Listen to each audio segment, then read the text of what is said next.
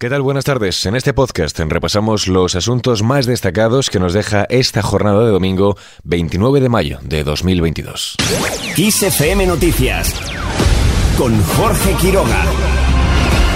Pedro Sánchez se reúne con Jens Stoltenberg. El presidente del gobierno ha mantenido varias reuniones de trabajo con el secretario general de la OTAN en la víspera de la celebración del 40 aniversario de la adhesión de España a la Alianza Atlántica.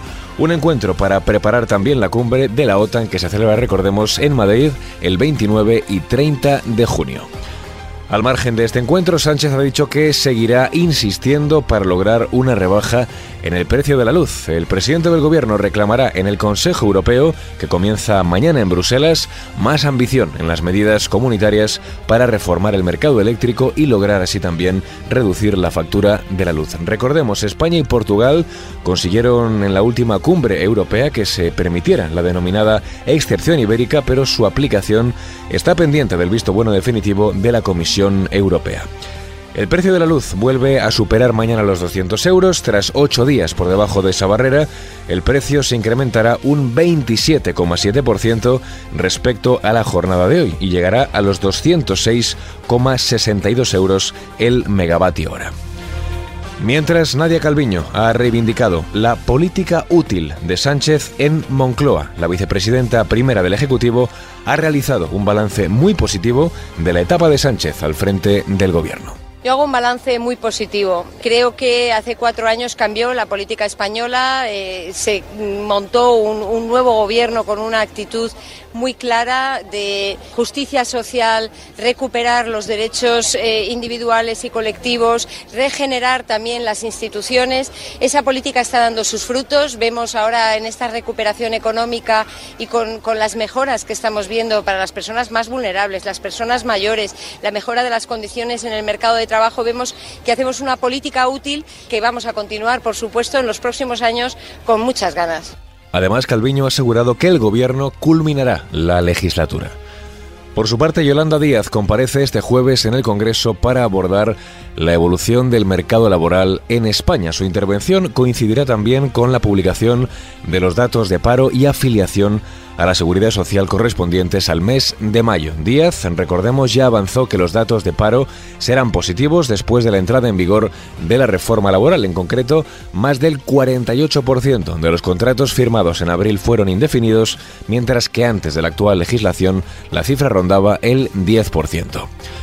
Vamos ahora con otras cuestiones. Fijó cree que las elecciones andaluzas van a suponer la primera etapa en un proceso electoral que culminará con el cambio en la presidencia del gobierno de España. Además, el presidente del PP ha puesto el foco sobre la economía. Critica que el presidente Sánchez siga sobreestimando el poder económico del país. Lo dicen todos salvo Pedro Sánchez que sigue creyendo que la economía española es el mejor ejemplo del mundo, aunque todo el mundo sabe lo contrario de Pedro Sánchez. Que la economía española, hoy por hoy, no es una tarjeta de presentación que nos dé credibilidad, ni en los mercados, ni en los foros internacionales, ni en los estudios, ni en las grandes empresas que realizan estudios y proyecciones. Por otro lado, ha vuelto a criticar la comparecencia de Sánchez en torno al caso Pegasus. Fijó ha enunciado los puntos clave que, a su juicio, debería haber aclarado el presidente del gobierno. Al menos que ofreciese a la Cámara alguna información de si estaba negociando la investidura con los que estaba espionando a través del CNI. Al menos que nos dijese ¿Por qué mandó a la directora del CNI interrumpir las comunicaciones de los independentistas y después la cesa? Al menos que nos dijese exactamente qué memoria le robaron de su móvil, si era el público o el privado, si lo sometió a controles del CNI, los controles obligados de un presidente de gobierno, y si su política exterior depende o no de la memoria que le robaron de su móvil. Así se ha pronunciado Feijó durante su intervención en un acto público en Sevilla, donde en esta pre-campaña electoral por los comicios andaluces del 19 de junio ha querido trasladar todo su apoyo al presidente de la Junta Andaluza y candidato a la reelección por el Partido Popular Andaluz, Juanma Moreno. En Ucrania el ejército ruso continúa este domingo los ataques en varios puntos del Donbass, donde se acerca cada vez más al bastión militar ucraniano de Kramatorsk, localidad clave para el control del este ucraniano. Además, continúa la lucha por Severodonetsk, una de las mayores urbes de Lugansk. Tras anunciar su victoria en la localidad de Limán, las tropas rusas han puesto en su punto de mira la ciudad de Kramatorsk, un importante nudo ferroviario del Donbass considerado clave para el control sobre la zona. Seguimos con otras cuestiones también en clave internacional. La población colombiana residente en España vota de manera masiva para elegir a su nuevo presidente. Cerca de 170.000 colombianos de los 312.915 residentes en España estaban inscritos para votar en estas elecciones presidenciales que necesitarán una segunda vuelta en caso de que ningún candidato obtenga más de la mitad de los sufragios en el día de hoy. Según las encuestas, los candidatos con más posibilidades de alcanzar la presidencia son el izquierdista Gustavo Petro del Pacto Histórico, seguido por el derechista Federico Fico Gutiérrez de Equipo por Colombia Fico. Y terminamos este repaso informativo con el nuevo álbum de Neil Young.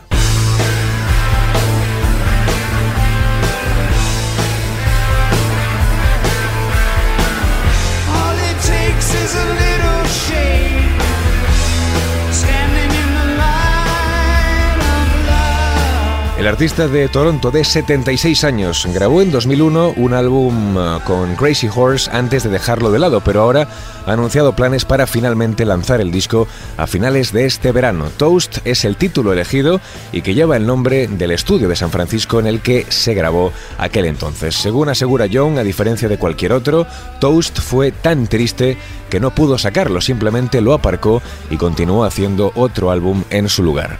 Sin embargo, ahora mira hacia atrás con cariño y reconoce el valor de esta obra que verá la luz en el mes de julio. Neil Young explica que el álbum trata sobre una relación, en concreto narra ese momento previo a la ruptura en el que una o las dos personas intuye que tarde o temprano se va a acabar la relación. El sonido es turbio y oscuro, según reconoce el artista, pero no en el mal sentido. Desde la primera nota, dice se puede sentir la tristeza que impregna esta grabación. Sea usted el juez. De esta forma describe Young este disco que, como decimos, verá la luz en julio. Con esto último lo dejamos. Más información, como siempre, actualizada en los boletines de XFM.